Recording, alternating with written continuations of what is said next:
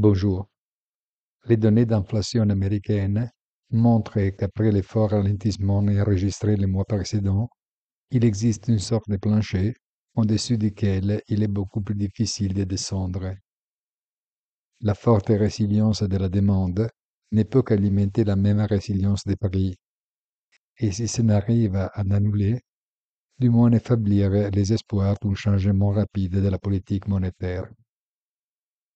Wall Street corrige vigoureusement, mais il y a fort à parier qu'il ne faudra que quelques jours, voire quelques heures, pour raviver l'optimisme du marché, qui voudra certainement lire les dérapages comme une opportunité d'achat.